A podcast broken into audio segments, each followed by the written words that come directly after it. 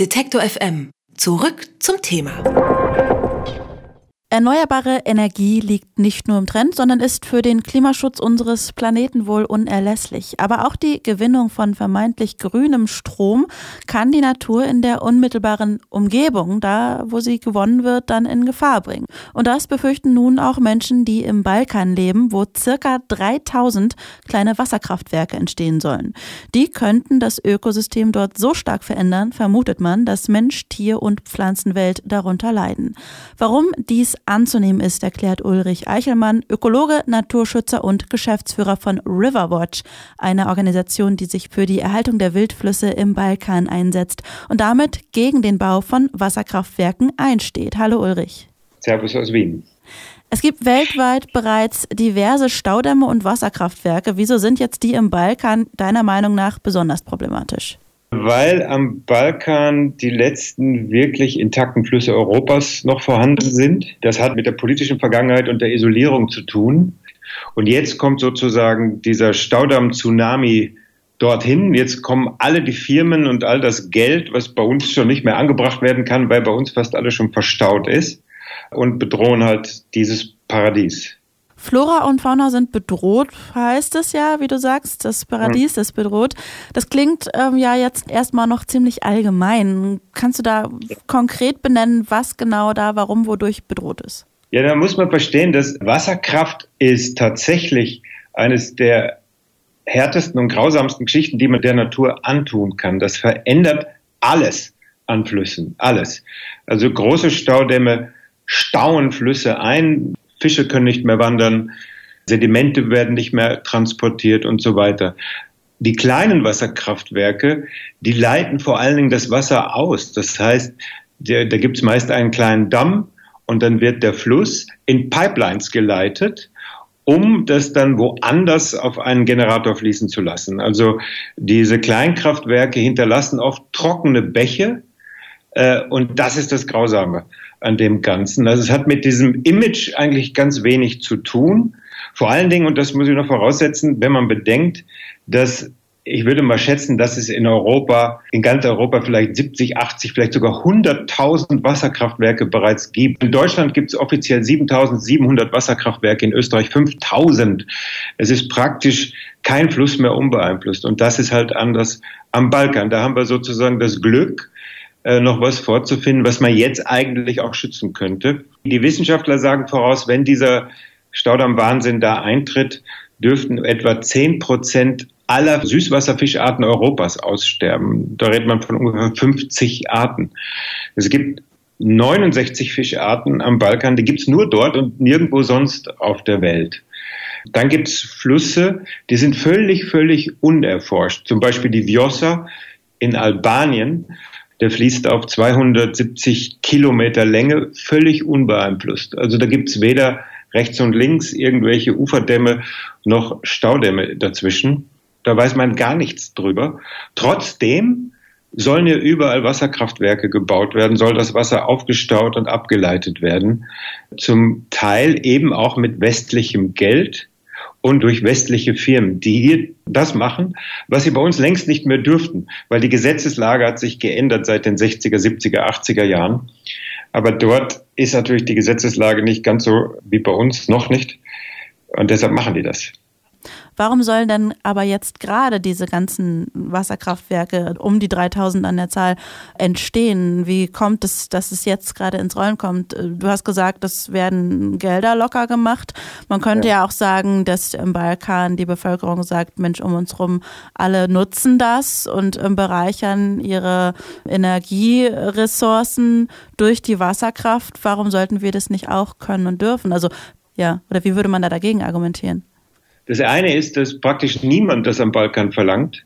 Wir sind da jetzt seit sechs Jahren am Balkan und ich habe überhaupt noch nie örtliche Bevölkerung getroffen, die gesagt hat, wir wollen das, sondern äh, was wir versuchen zu machen am Balkan ist ja äh, auch die örtliche Bevölkerung zu unterstützen. Es gibt überall riesige Proteste, es gibt Besetzungen, es gibt in Bosnien Frauen, die sitzen seit 220 Tagen auf einer Baustelle Tag und Nacht In Albanien hat es in den letzten Jahren fünf Tote gegeben bei Protesten. Das heißt, der Widerstand ist enorm. Das Einzige ist, dass sozusagen auch die Regierungen den Verlockungen des Geldes folgen. Das heißt, warum jetzt? Das hat zum Teil damit zu tun, dass diese Länder jetzt für Investoren stabiler werden. Vorher waren die nach diesem Krieg in Jugoslawien beispielsweise, war die wirtschaftliche Situation irgendwie nicht vorhersehbar. Jetzt wird das stabiler. Dann gibt es diese ganze Diskussion um Klimawandel und also sollen mehr Erneuerbaren ausgebaut werden. Und da setzt der Balkan nur auf Wasserkraft, obwohl die irre Mengen an Solarpotenzial hätten. Albanien hat 320 Tage Sonne im Jahr machen die praktisch nichts. Das wiederum ist die Folge von den Eintrichterungen aus dem Westen. Da sind gleich die Experten nach dem Aufbruch des Ostens hingefahren und haben gesagt, ihr müsst Wasserkraft ausbauen. Und dann machen die das auch. Und dann wollen die das auch.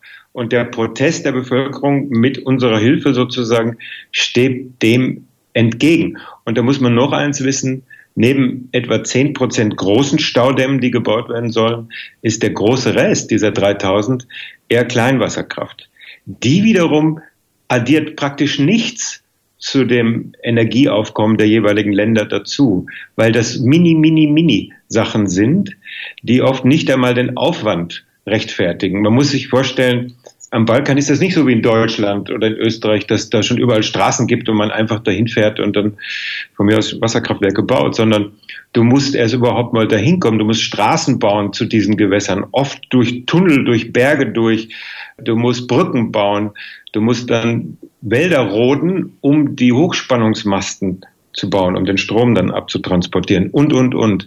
Also das, das lohnt überhaupt nicht. Und die EU hat in einem neuesten äh, Entwurf geschrieben, die, all diese Kleinkraftwerke sollen eigentlich nicht mehr gefördert werden, weil die zerstören nur und bringen aber nichts. Die bringen nur den Investoren was. Das ist der einzige Punkt. Also das ist eine gigantische Privatisierung von Wasser, die diesem Trinkwasserprivatisierung wie Peanuts erscheinen lässt. Wenn diese 3000 Wasserkraftwerke gebaut sind, dann fließen 3000 Mal Flüsse nur in die Taschen ganz bestimmter Investoren, was vorher allen gehört hat, weil man da fischen konnte, weil man sich da erholen konnte, weil Wasser in den Flüssen war, weil man es trinken konnte, fließt dann alles nur noch für ganz wenige Leute. Das ist also eine riesige Privatisierung, wo die Menschen alle aufstehen dagegen. Also das, wenn die Menschen abstimmen könnten, hätten wir dieses Problem nicht. Woraus schließen Sie das alle? Haben Sie da Zahlen oder ist das Ihr Gefühl? Das ist ein Gefühl mit Erfahrung. Wie gesagt, ich bin überhaupt noch nie in sechs Jahren am Balkan. Ich bin wirklich viel, vor allen Dingen in Bosnien, Albanien, Mazedonien unterwegs, jetzt auch in Serbien. Das ist irre, was, was da, da zum Teil auch wirklich passiert. Die amerikanische Firma Patagonia, die hat jetzt auch einen Film darüber produzieren lassen, über den Widerstand. Es ist also für, für Leute, die da immer noch skeptisch sind, etwa 40 bis 50 Prozent aller dieser Projekte finden in Schutzgebieten statt. Also es gibt 118 Projekte in Nationalparks zum Beispiel. Also es gibt, das wird rücksichtslos gefordert. Also ich komme gerade aus Serbien und da gibt es einen ganz berühmten Nationalpark Stara Planina. Da sind 58 Wasserkraftwerke geplant und die Bevölkerung kämpft wie verrückt dagegen. Äh, zwei sind gebaut und der Rest soll noch gebaut werden, aber die Leute stehen da auf. Künstler engagieren sich dort. Und das, wir versuchen das auch hörbar zu machen, weil das ist ja eigentlich vor unserer Haustür, aber kein Mensch hat gewusst, bevor wir das versucht haben, publik zu machen, dass es diese Flüsse überhaupt noch gibt, dass es diesen Wert noch gibt. Und kein Mensch hat auch gewusst, dass die Bedrohung so groß ist. Das sagt Ulrich Eichelmann. Im Balkan sollen 3000 Wasserkraftwerke gebaut werden. Und Ulrich Eichelmann ist Naturschützer, Ökologe und Geschäftsführer von Riverwatch. Und er sieht den Bau dieser 3000 kleinen Wasserkraftwerke durchaus als große Gefahr für die Natur. Vielen Dank, Ulrich. Danke euch. Alle Beiträge, Reportagen und Interviews können Sie jederzeit nachhören im Netz auf detektor.fm.